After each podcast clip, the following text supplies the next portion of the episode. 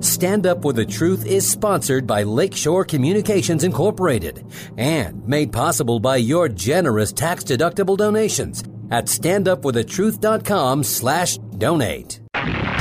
This is Stand Up for the Truth, a packed hour of challenging discussion addressing important issues and topics affecting Christians across the nation. Join the conversation via email at comments at standupwiththetruth.com. Now, David Fiorazo. Good morning, brothers and sisters in Christ. Thank you for those of you who've been reaching out via email and uh, some people leaving voicemails. And again, I'll try to get back to you uh, uh, when I can, but man, sometimes uh, you just, it's hard to return a lot of messages. So I hope you understand. I think you do, but we appreciate you guys so very much. Um, we are uh, going to talk about a very important issue today, actually, issues. We're going to look in the news and look at some headlines and uh, what do we think as Christians? How do we respond to what's going on right in our own backyard? We're not even talking about the world over in the Middle East and Israel, and from a prophetic standpoint, what's happening there, um, what's going on in North America, uh, what's going on with COVID and the threats against religious freedoms. We're talking about what is knocking on the church door. I shouldn't say that because I think of Revelation 3:20. And yes, sadly, in a lot of American churches, Jesus is standing outside of the door, knocking, saying, "Let me in." Um, and boy, I tell you, uh, we still have an opportunity because he hasn't returned yet. So we still have an opportunity to let Jesus into our churches. Now, that may sound really strange to you, but if you think about the programs and all the liberal influences and ungodly influences and the false teachings that so many in the body of Christ today are concerned about or confused about, I should say, you go, okay, well, I can understand how Jesus is on the outside looking in. So we're going to talk about that, among other things, with our pastor today, Pastor Kevin Minske, Christ the Rock De Pere, CTRD. Uh, uh, community church in Wisconsin. It's a non denominational church in De Pere, right near Green Bay.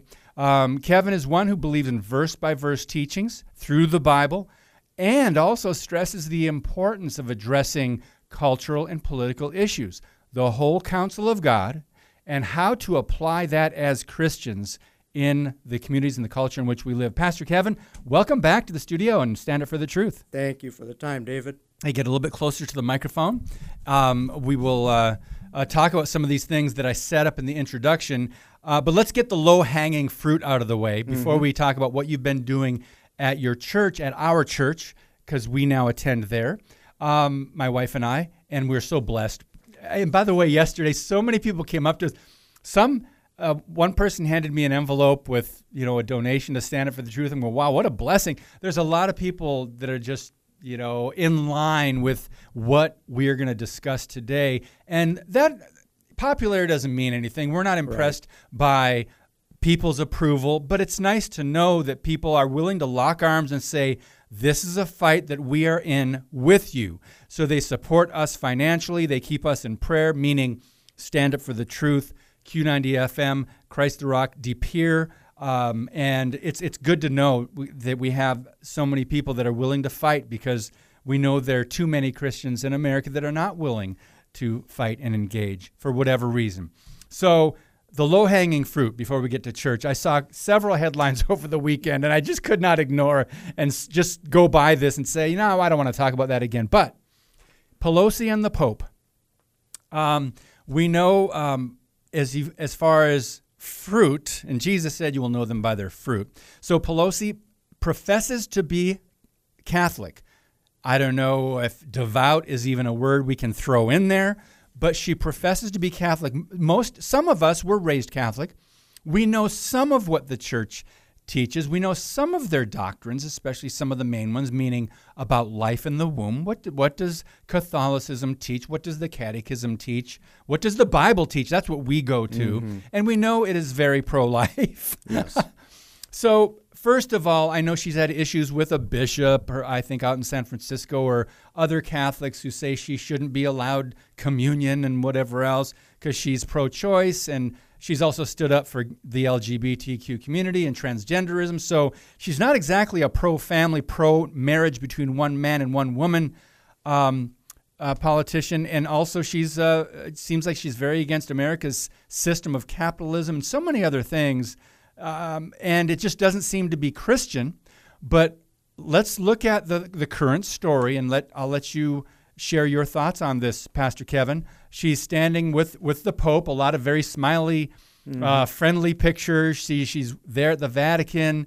Um, so the Pope has a we know we have issues with his beliefs, whether that be environmentalism or the other issues, the Great Reset and other things. But here she, here he is with an openly pro-abortion. In fact, I've got another article here. Um, House Democrats unite to pass barbaric abortion bill. Um, and that's Pelosi, on the speaker, of course, in charge of that. So we know her stance.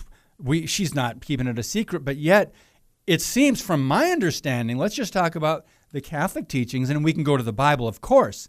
It seems like she's going against so many of the basic biblical teachings, but the Catholic Church even teaches about uh, the protection of life in the womb, but yet the Pope doesn't seem to care.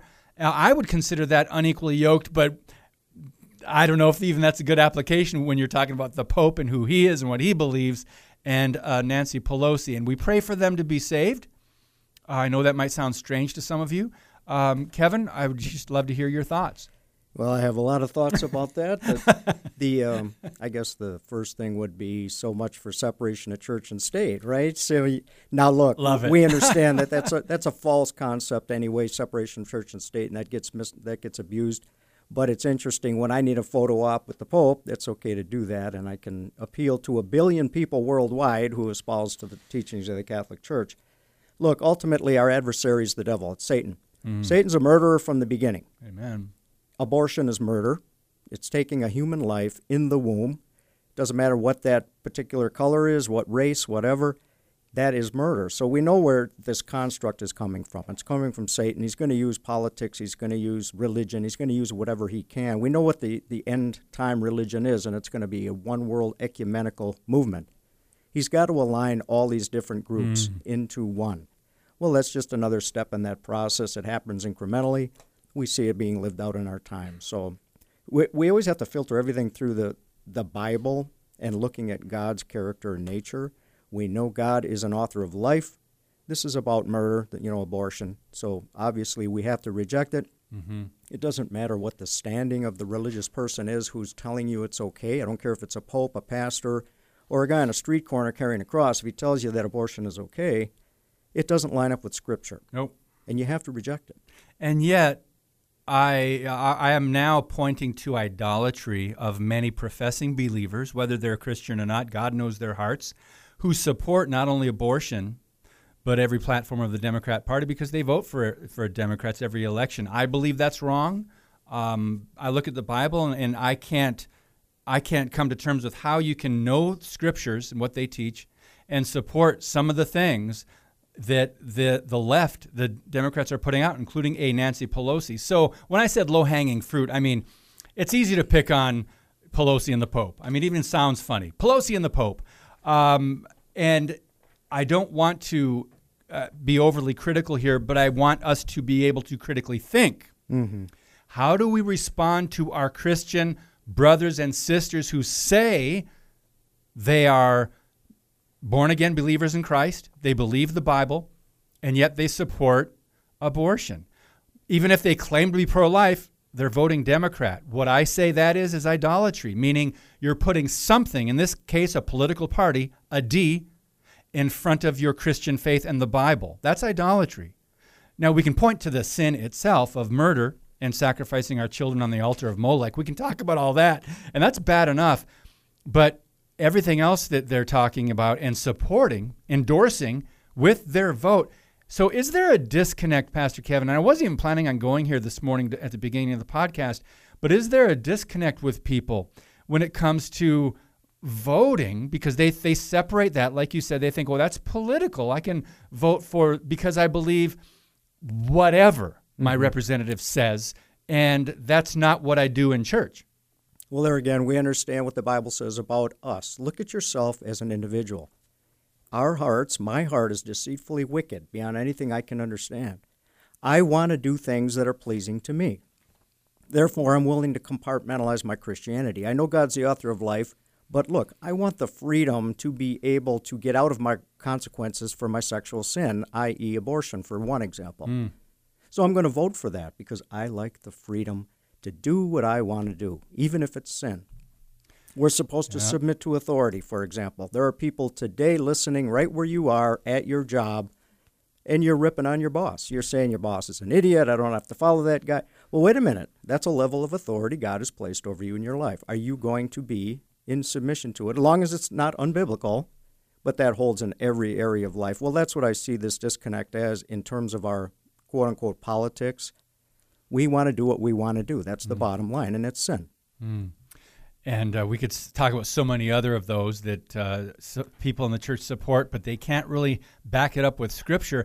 And that's what this conversation comes down to. What do we believe? Why do we believe it? What can we back up with Scripture if you're going to defend anything politically or when it comes to politics or legislation? But um, so let's talk about your church, our church you've been going through the book of Revelation and some outstanding teachings, I believe, because it's verse by verse and you go in depth and use a lot of cross references, including the Old Testament when it comes to prophecy, because so much is prophetic. Amen. Um, and I think a lot of people, since in the short time I've been going there, uh, Pastor Kevin, um, I've seen growth that you.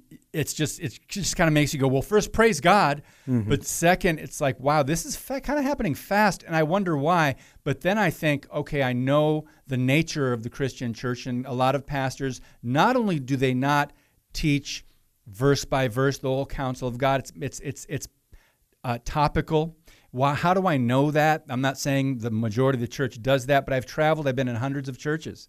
I traveled with a music ministry years ago, and I've done worship before church services, and then I've heard pastors preach, and in at least a dozen states or more. And I'm very disappointed to say, in the last couple decades, we have not exalted the Word of God. We, Amen. we have not exalted Scripture, Jesus to his pop, proper place, and the Word of God.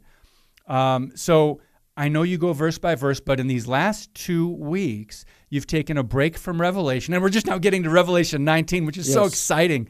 Um, you've taken a break. God put it on your heart because of what's happening outside of the church in our community, in our country, around the world, in the headlines. And a lot of Christians uh, maybe didn't know how to respond to everything that's going on. So, first of all, thank you for being committed to the scriptures and the inerrancy and the truth of God's word. But what made you decide to take a, a two week break these last two Sundays and talk about some of the things you have? Well, that's a great question. I, actually, six months ago, I already had those last two sermons prepared, but I was waiting for chapters 17 and 18 of Revelation. Now, hmm. chapter 17 is the judgment of the one world religious system. Hmm. Chapter 18 is the judgment of the one world economic and political system. So once we got through that judgment of the one world political economic system, I thought it was appropriate to determine before the enemy, and he, you know he's the one who's going to orchestrate this one world system. How could he ever do that with a country like the United States still in power, willing to defend our own hmm. freedoms, but even the freedoms of others? We would not give up our sovereignty to a reset, to a one world system, to a United Nations, to anything like that. So, do I see something being played out today that points to those end times uh, scenarios? And I do. So, we got into the issue of critical theory, critical race theory, critical economic theory, Black Lives Matter, things like that, because those are all constructs of socialist Marxism. All of those are really a construct of the enemy. And again, our enemy is Satan, it's not individual human beings.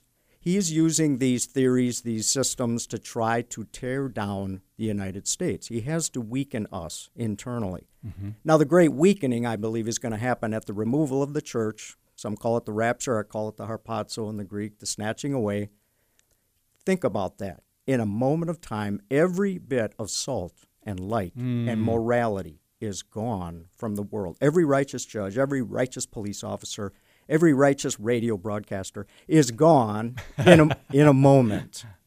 What do you have left? Well, we're going to be a third world power, power at best. So, anyway, wanted to get into those constructs of Satan, how they're being used today to uh, to just propagate this destruction. It's fascinating that you brought up those issues, um, and I just want to get into some history here. Our history. Um, Pastor Kevin has been on the show, I think, two times before. Um, before we actually made the the transition to um, Christ the Rock Community Church, De Pere, Wisconsin. Yes. Um, we have both been to a Liberty Pastors conference. I went. I've attended two. I went to one last year in Texas, and um, in July I went to one in Oklahoma. Uh, Pastor Kevin went to one in uh, Houston a month ago or so, and um, I want to ask you about that because uh, these men of God are fighting, I, I believe, the good fight. And I, I, I just so appreciate the fact that you took the time to travel there and attend and glean from what these men have been doing for decades. And I think of Dan Fisher and the Black Robe Regiment. And we, we'll talk about that a little later when we get into some church history and why the church uh, today might be operating more like a, a, corporation and having a CEO rather than a pastor Yes. and why some pastors are not willing to talk about these issues. But let's let's talk about the Liberty Pastors Conference and the impact maybe that had on you. And because a lot of the things you were preaching, one of the things I absolutely love is, is Paul Blair's sermon on the compartmentalization of Christianity. And if you want to share anything from that, uh, Kevin, go ahead. But just the impact of of their, um, I don't want to call it a movement, but there are men of God. There are more Bible believing pastors and teachers that are understanding the church has to do something because this fight has come to our door. They shut us down last year. Can, our government, the United States government, shut down the church, and 90% of us folded. 90% of us said, okay, we'll shut down. Some churches never came back. Some churches were closed for six months. To me, it wasn't justified, but it's a whole religious freedom thing. Pastor, in the last three minutes in this first segment, uh, Liberty Pastors, its impact, and what you talked about at church. Well, Psalm 11:3, with the foundations are destroyed, what can the righteous do? And that's what the enemy's trying to do right now in our country specifically, destroy the foundations of our republic. We have incredible freedoms that have not been granted really to any other country through any other political system throughout history. We've taken some of ours, of course, from the Roman Republic and whatnot, but this is a unique experiment. It was something that God ordained, hmm. but He ordained it in order to transport the gospel around the world. So we go to the Liberty Pastors Conference. I knew I was going into a scenario of like minded individuals. It wasn't like it was anything new or earth shattering. The thing I came away with was this okay, I want to maintain our constitutional republic, I hmm. want our freedoms. But the question is why?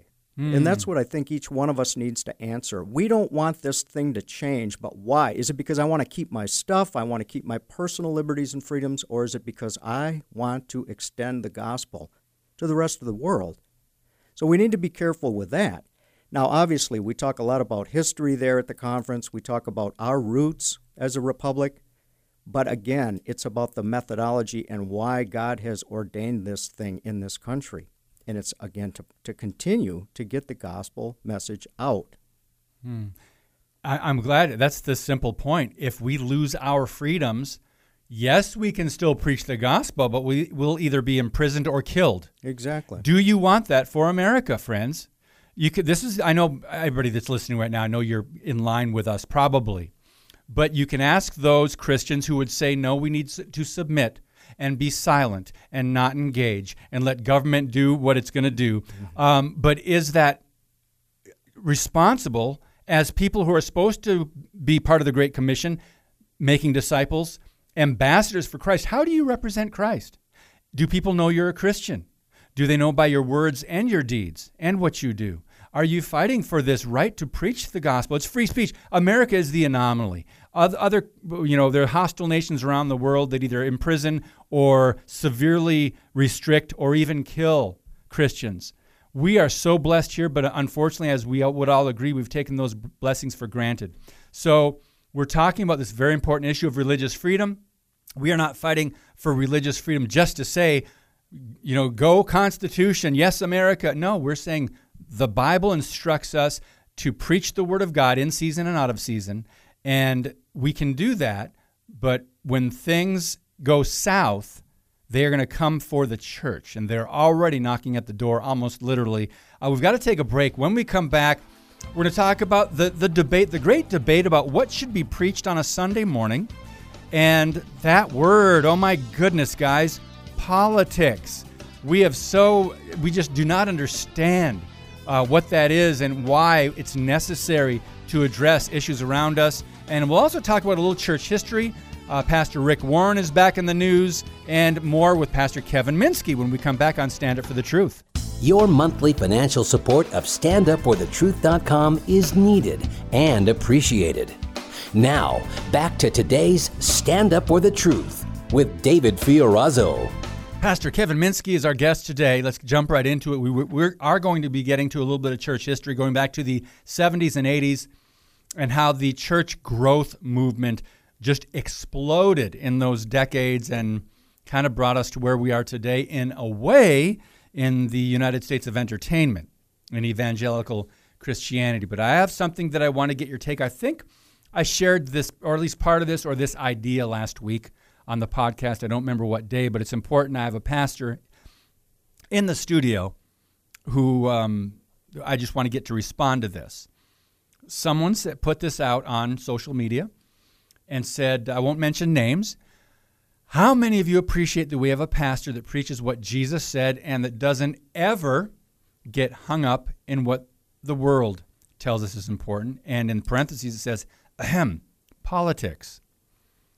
And the person goes on. Now, this part I understand. The second part I understand. People get overwhelmed by the headlines. I understand that. Get enough peer pressure from the world, and I appreciate that he, meaning their pastor, doesn't cave to political or peer pressure when he preaches. So, um, Pastor Kevin Minske is in studio, and he doesn't get hung up on politics, but he understands the impact of politics in our world of legislation. By the way, before I let you respond to this, Pastor Kevin, I want to encourage you guys to look up the Korean Peninsula at night. Go Google that image, the Korean Peninsula at night. Look at the difference between North Korea and South Korea. And, and tell me what the difference is. Obviously, North Korea is dark, South Korea is light. It's not just electricity, it's, of course, it's Christianity as well, more in South Korea, but freedom mm-hmm. and politics. Yes. That's the difference in a North Korea and a South Korea. And we better start understanding that concept. So, Pastor Kevin, um, you don't get hung up on politics or what, what the world tells us to do, but you address important issues. I believe you're a watchman. I believe you're mm. one that wants to warn the flock and warn and inform. I think one of the problems with politics in the church today, it, it becomes when a pastor or a leader tries to dictate to people how they should vote, which way they should lean. If you do it through the biblical lens and a biblical context, that's perfectly all right. mm-hmm. If it's a gray area, I try to tell people be critical thinkers. Do your work, do your homework, do the research. Look, if, if we look at this literally, politics comes from a root word polis, which means city. So we're talking about the affairs of the city we're back to compartmentalization of Christianity here. You can't just be a righteous, moral person in the sanctuary on Sunday, and then as soon as you walk out the door, well, no, I can't speak to anything in the city, anything in the culture, anything in the nation or world. Hmm. That's not my job. Baloney. It is exactly our job. We are to be salt and light in the world. Now, the word tells us to be, we are in the world, but we're not of it. So, what does that mean? Well, we're in the world, obviously, literally physical human beings with a soul who can reason, who can has a free will. Look, we are in the world but not of it, and that term of means as in a mold. We're not to be conformed to the world. Hmm. The only way you can not be conformed is to know number 1 what's going on around you and then number 2 know how to address it. And we address it biblically. So Romans 12, 2, be no longer conformed to this world, but be ye transformed by the renewing of your mind, mm. that you might understand the perfect will of God. And we're transformed, of course, by the Word. It's living and active. So it's always through the lens of Scripture. So when we talk politics, we're not talking about, hey, you need to vote Republican or Democrat or you need to vote this issue or that issue. I challenge people to be critical thinkers. I'll even give them both sides of the argument and I'll say, now, how does this measure up biblically? Mm-hmm. And we better be able to do that from the pulpit because that's what a watchman has to do. Policies, platforms, and procedures. we're, not. We're talking about what what kind of legislation. What what's the worldview behind what any politician puts forward or what they say they represent. What is their worldview? So, Kevin, because of this mentality that politics are evil and the church shouldn't address it, address them and avoid them, we have a very weak church in America generally today. And I know you're you're one that is trying to make a difference. You're trying to equip and prepare the soldiers for battle because this is a battle we're in. Mm. And people don't like to look at those verses in scripture where you know we're supposed to fight the good fight where um, I think of look at Revelation 19. I know we're going to get to this mm-hmm. at our church. In verse 11, uh, Jesus is coming back Heaven is opening up. He's going to be on a white horse, and he is called faithful and true. And it says, in righteousness, he judges and makes war, wages war. And then you go, wow. And then it talks about the armies which are in heaven. And verse 15 says, and I'd love for you to share this. Don't give too much away because I know you're going to be preaching on this. verse 15 says, From his mouth comes a sharp sword, so that with it he may strike down the nations, and he will rule them with a rod of iron, mm-hmm. and he treads the winepress of the fierce wrath of God, the Almighty. This does not sound like the meek and lowly Lamb of God, the baby in the manger that we, you know, have every Christmas that we talk about.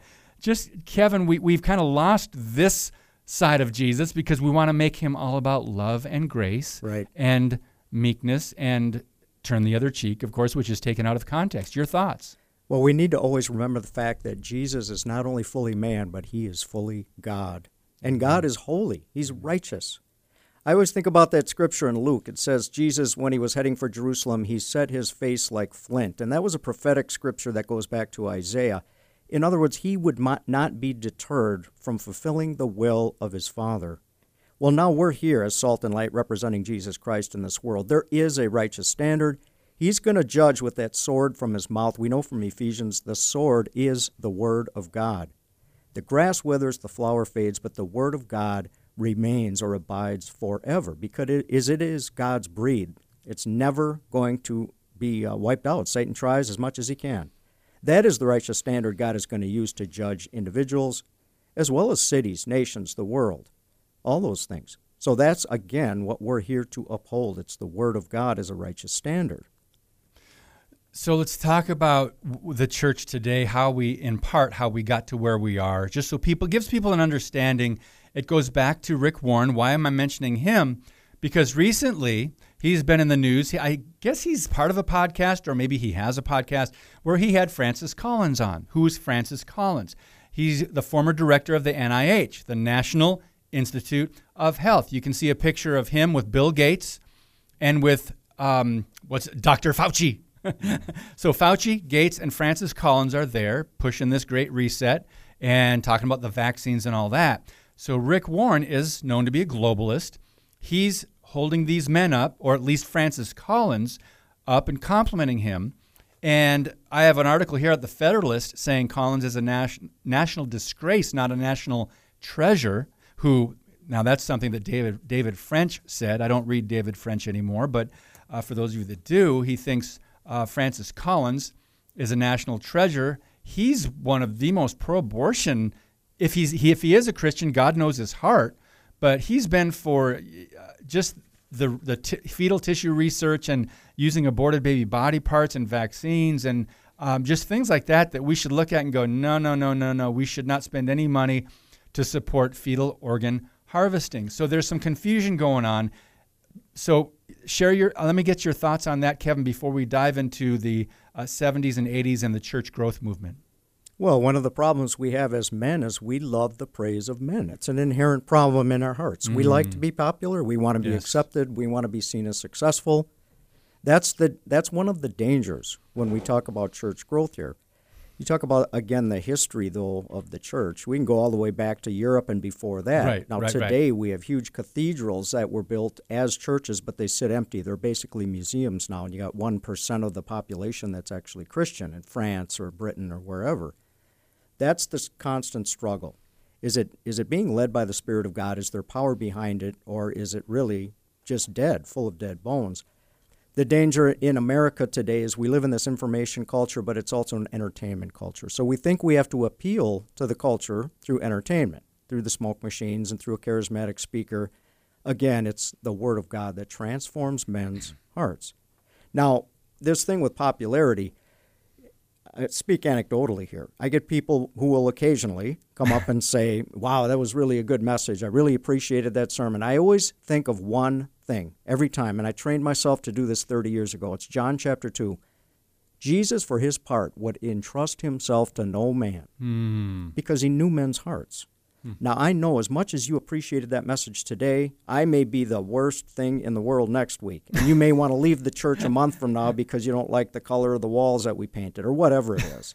now, that doesn't mean I don't appreciate encouragement. I do but I put it in its proper light. So now we got guys like you just talked about, like Rick Warren, and he he hobnobs with big time people, yep. right? Well, there has to be an inherent danger with loving the praise of men when it comes to that. Therefore, when these guys go off the rails, are they going to be willing to call them out on it? That's the problem. And they don't ultimately. Mm. Usually. I don't want to be unfair about that. Some will. Most do not.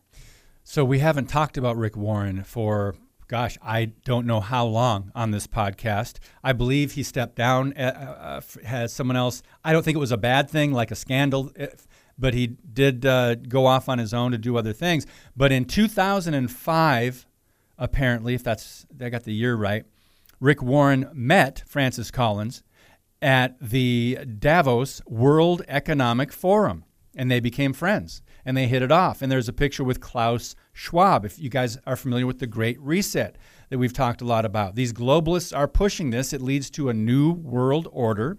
This is by design, but it's to me it's disappointing when not not not surprising that we would have evangelical pastors or reputable formerly reputable whatever uh, men from America aligning with these globalists and socialists. It's not surprising but it's disappointing. And Pastor Kevin, what's further disappointing is the lack of discernment, the lack of people, the, the amount of people because of the purpose-driven life. Mm-hmm. Um, yes, uh, the amount of people that, that, would still support him no matter what. And I'm I'm telling you, friends, uh, we've got to be careful of this. That's idolatry.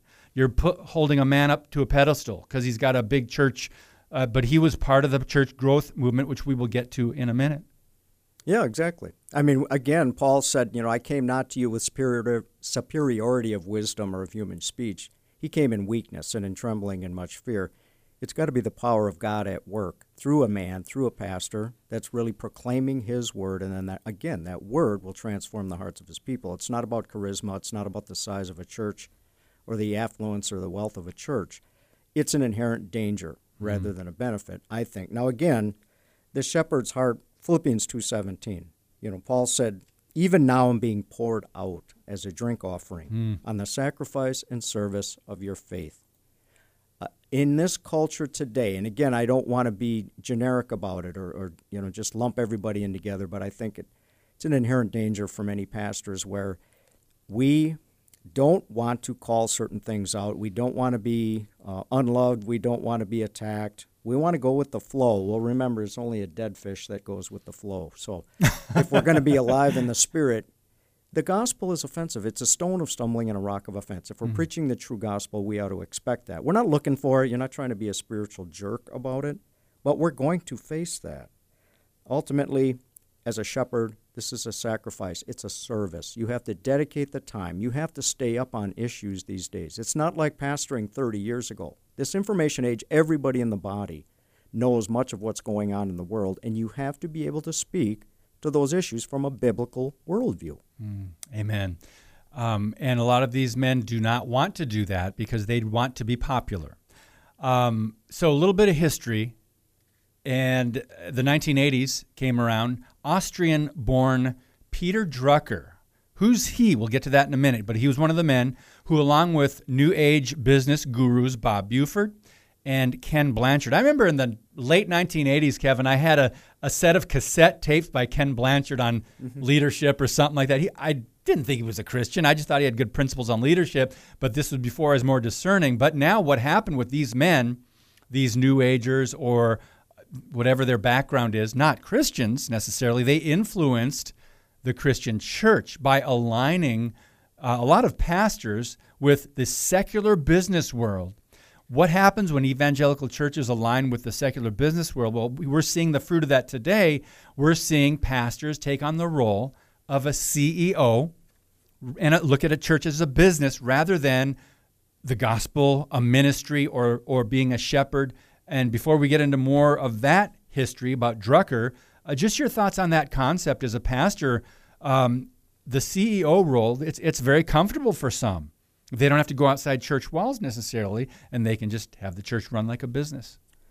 There's a reason that Jesus used that uh, that example of pastors as being a shepherd. What does a shepherd do? We don't know about it in our culture because most of us have never dealt with sheep. But you are out there in that sheep pen when it's cold, when it's wet, when it's damp, when it's raining, when it's not fun to be out in the sheep pen. Mm-hmm. You're the one fighting the wolves. You're the one fighting the things that are trying to attack and consume the sheep look, this, this is not uh, anything comfortable. This is not anything for yourself if you're a pastor. This is all about pouring yourself, again, pouring yourself out like a drink offering for the sake of God's people. Mm. It's about being willing to put in the extra time one on one discipling or mentoring somebody in the office when it's you know nine o'clock at night and you've been there 12 hours, you want to get home. You don't think about those things. You think about the fact that one soul may be brought to salvation through Jesus Christ. You're willing to put in that, that effort, that sacrifice. Look what Paul went through city to city, stoned and left for dead, shipwrecked, bobbing up and down in the Mediterranean for a day and a night. I mean, on and on and on. You can go on. That was a guy who had seen the face of Jesus. Mm. Nothing else mattered after that. And Amen. is that my heart as a pastor? If it is, then I keep going. If it's not, then I need to get out because I'm just collecting a paycheck, and this is not a job, it's a calling. Mm.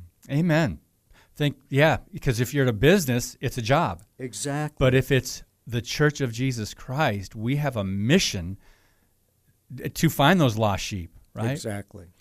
Um, we've just got a minute left in this segment, so um, before we get into some headlines, we'll do that when we come back. But just want to point out some history that Peter Drucker was a disciple of philosopher and mystic Soren Kierkegaard, who was also a Zen Buddhist, if I'm not mistaken. But uh, Rick Warren said of Drucker, he said, I've spent 20 years under his tutelage learning about leadership from him. My question would be, how much time have you spent under godly men who are willing to fight and equip their congregations mm. and know the Word of God, the whole counsel of God? Amen. Amen. Um, we do have to take a break, but when we come back, we'll talk a little bit more about some of these recent headlines. Uh, we touched on one or two at the very beginning of the podcast, but uh, Pastor Kevin keeps up on them. He brought in a handful, a stack. We'll only get to a couple, but things that, from what I understand from the emails and the contacts we have from people, what you guys are concerned about. And you're always welcome to email comments at standupforthetruth.com. More with Pastor Kevin Minske when we come back.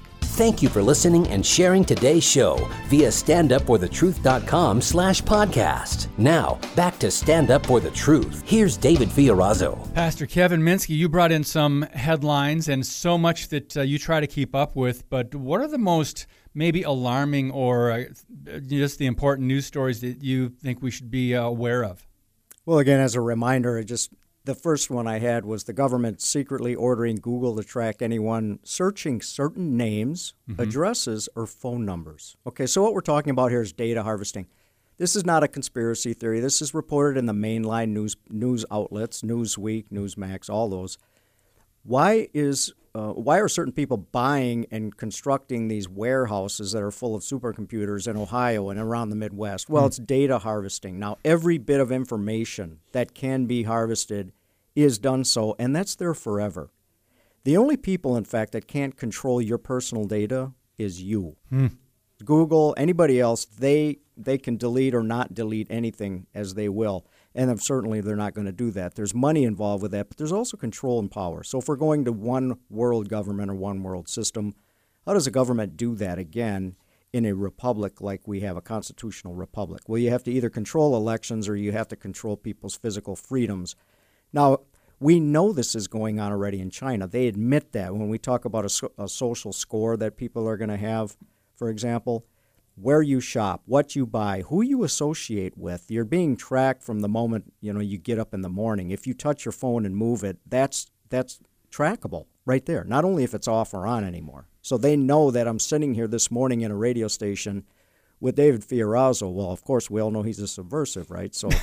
by, by definition, I'm now lumped in with that. Uh-oh. Now, whoever I associate with the rest of today, who I call, that's all put together in algorithms. Okay, now that sounds wild, right? And this is not just an incendiary headline that I'm reading here. This again is mainline newspapers. So records are being created about everyone. Uh, and again, the, the only people not in control of your data is you yourself. So you mentioned the social credit score, and that that would be possible in America. Is that what you're saying?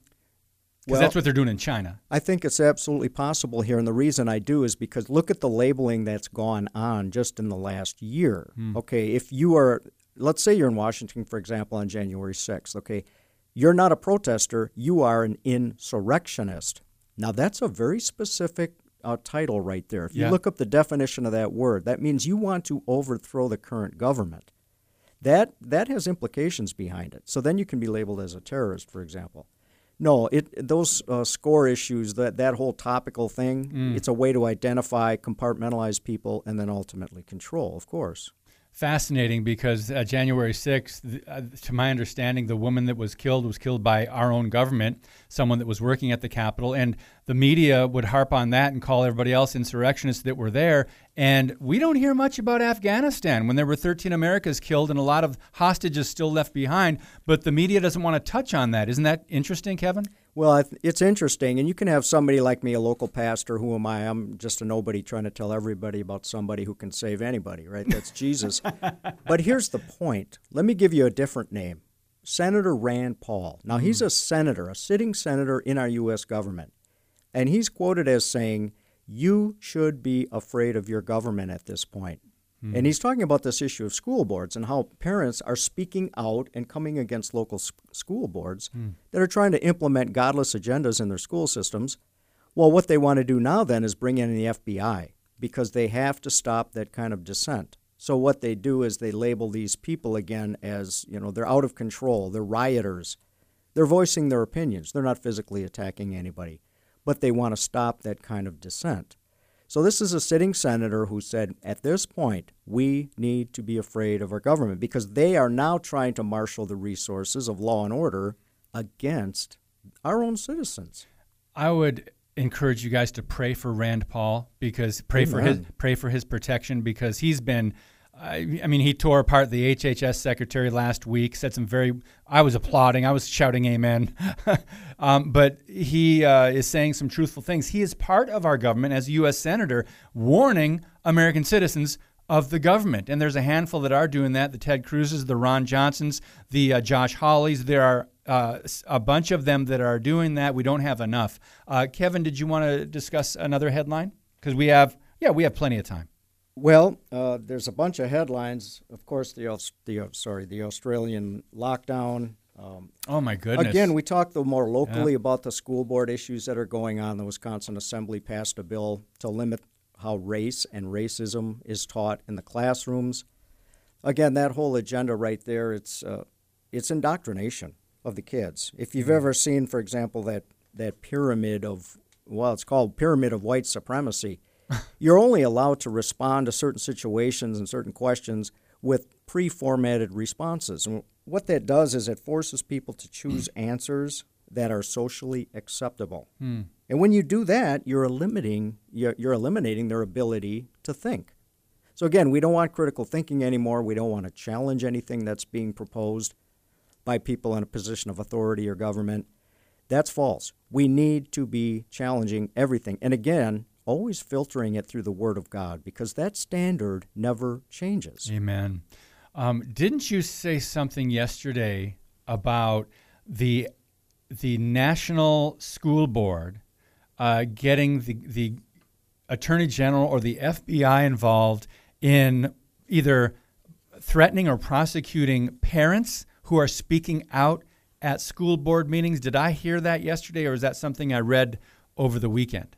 Yeah, I did share Did that one share yesterday. That? had a relationship to that uh, story about Rand Paul, but um, we had that law that was signed in in uh, California by Governor Newsom, for example, where we have these insurance providers who perform um, well different operations on children, sex change operations. They can uh, induce abortions, and now they're legally they're legally withheld from telling the parents about it. If they have to contact the person who had that procedure done, they will not tell the parent. If they call that home and it's the parent and they tell them it's the parent, they'll tell them they have to put the child on the phone. They will not discuss it with the parent. So Wow. we've got school boards that are out of control that are trying to teach certain theories and sexualizing these kids. We've got whole governments now, like in California, or Terry McAuliffe in Virginia is, is doing the same thing. He's calling, and that's the one I think you're thinking of. He's the um, he's running for governor in Virginia, Terry McAuliffe, and he's saying that parents should not have the ability to tell the school systems what to teach. Hmm. Well, that's fine if you're talking about math or even science, but they're talking about moral issues mm-hmm. now. And parents are required by Scripture to train up your children in the way they should go. The way does not mean math and science, it means morality, mm-hmm. holiness. You can't dictate and, and leave that to the school system because it's a godless system. It's an evil world system. Yes, thank you. Uh, big amen to that. Um, almost every guest we have on, if that issue of the uh, education system in America comes up, they agree that it is beyond you know reform. You it, it's it, you you cannot go back a hundred years and change what has been implemented. It is, I believe, it is demonically driven. Not to say that every teacher is a demon, or don't misunderstand me or misquote me, but the system has only produced uh, people who are not Christians, who would disagree with the biblical worldview, who who would argue for things like socialism, the LGBTQ, um, abortion, pro-abortion, and social justice things. Kids come out as activists, thinking their country is evil, and that Christians are the problem. And where do they get those ideas? I wonder, Pastor Kevin. Well, again, we always have to bring this back to the spiritual reality. We are engaged in a spiritual warfare. Hmm. Satan's the prince of the power of the air, he is the God of this world. He does have a purpose and a plan that he's trying to implement. So, again, I'm with you, David. We have a number of educators in our church. Hmm. I love all of them. I think they're all godly people. They're trying to do the right thing. Yes. They cry, they weep over some of these things that are being implemented by school boards around the country and certainly even locally. So they're not the enemy. Again, it's our enemy is Satan. He's implementing these these standards through human agents, just like God uses us, human beings, to advance his kingdom. That's mm-hmm. the warfare that's going on. So we have to discern. We have to look at what they're propagating, how they're trying to implement it, and then again measure it through the lens of Scripture. And if there's anybody listening that that you're thinking in your in your mind, stop harping on the public education. No, I will not. I come from a family of teachers. My mom, my dad, my sisters. I had an uncle and a cousin that were teachers. I have friends that that resigned. One because they couldn't keep a Bible on their desk. Another because he had a picture of Ronald Reagan in, in his office. There are so many ridiculous things. If you don't see the direction of the system, then you're. I don't believe you're being discerning, and I don't believe you're willing to look at how evil it has become. I'm done with that.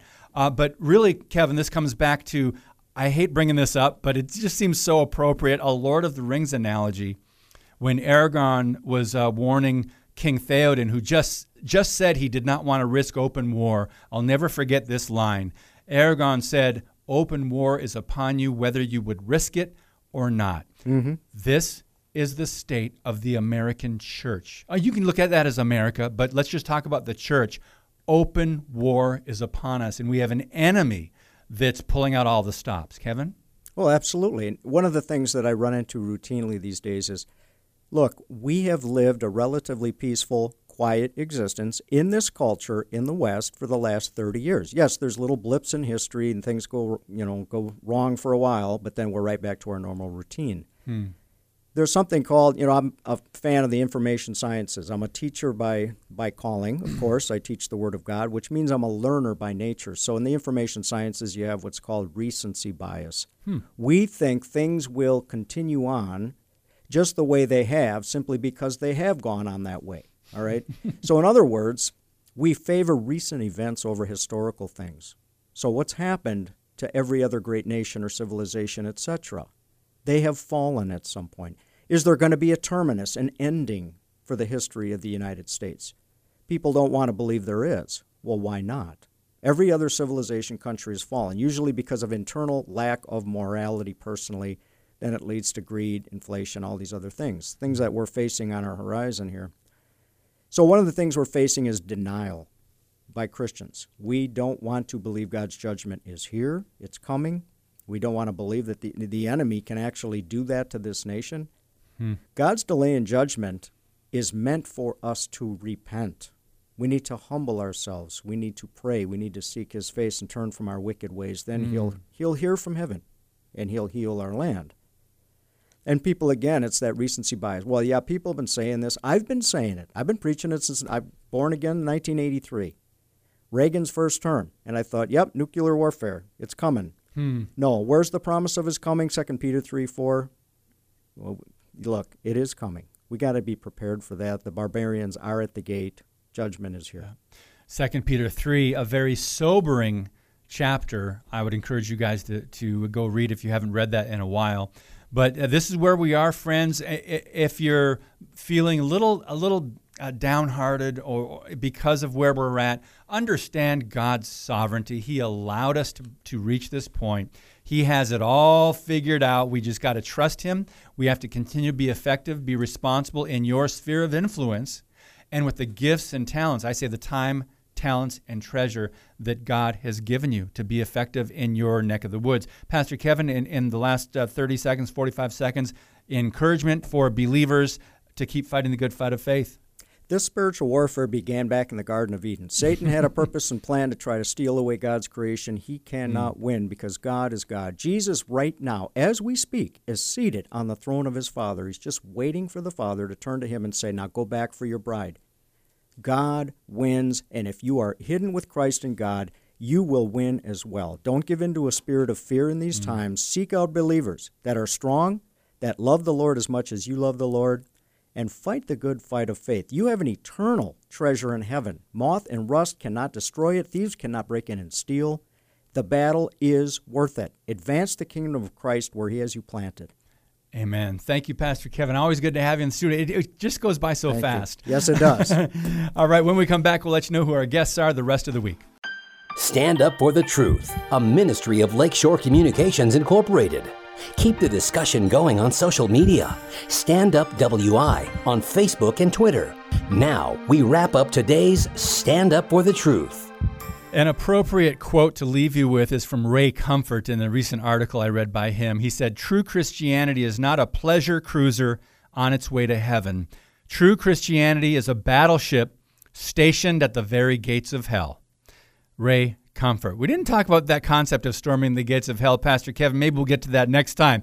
Anyway, tomorrow, can't wait to talk to James Taylor again, Dr. JT from Oklahoma. He's a pastor, former public school teacher, just resigned recently. We'll get that inside scoop. Plus, you'll hear from John Haller on Wednesday, a brand new podcast and Samuel Okongo. He's a, got a book out. We'll talk about uh, that with him on Thursday. Pastor Tim Thompson from California and religious freedom and school board issues again on Friday. Thank you so much for tuning in. God bless you. And as always, keep speaking the truth about things that matter.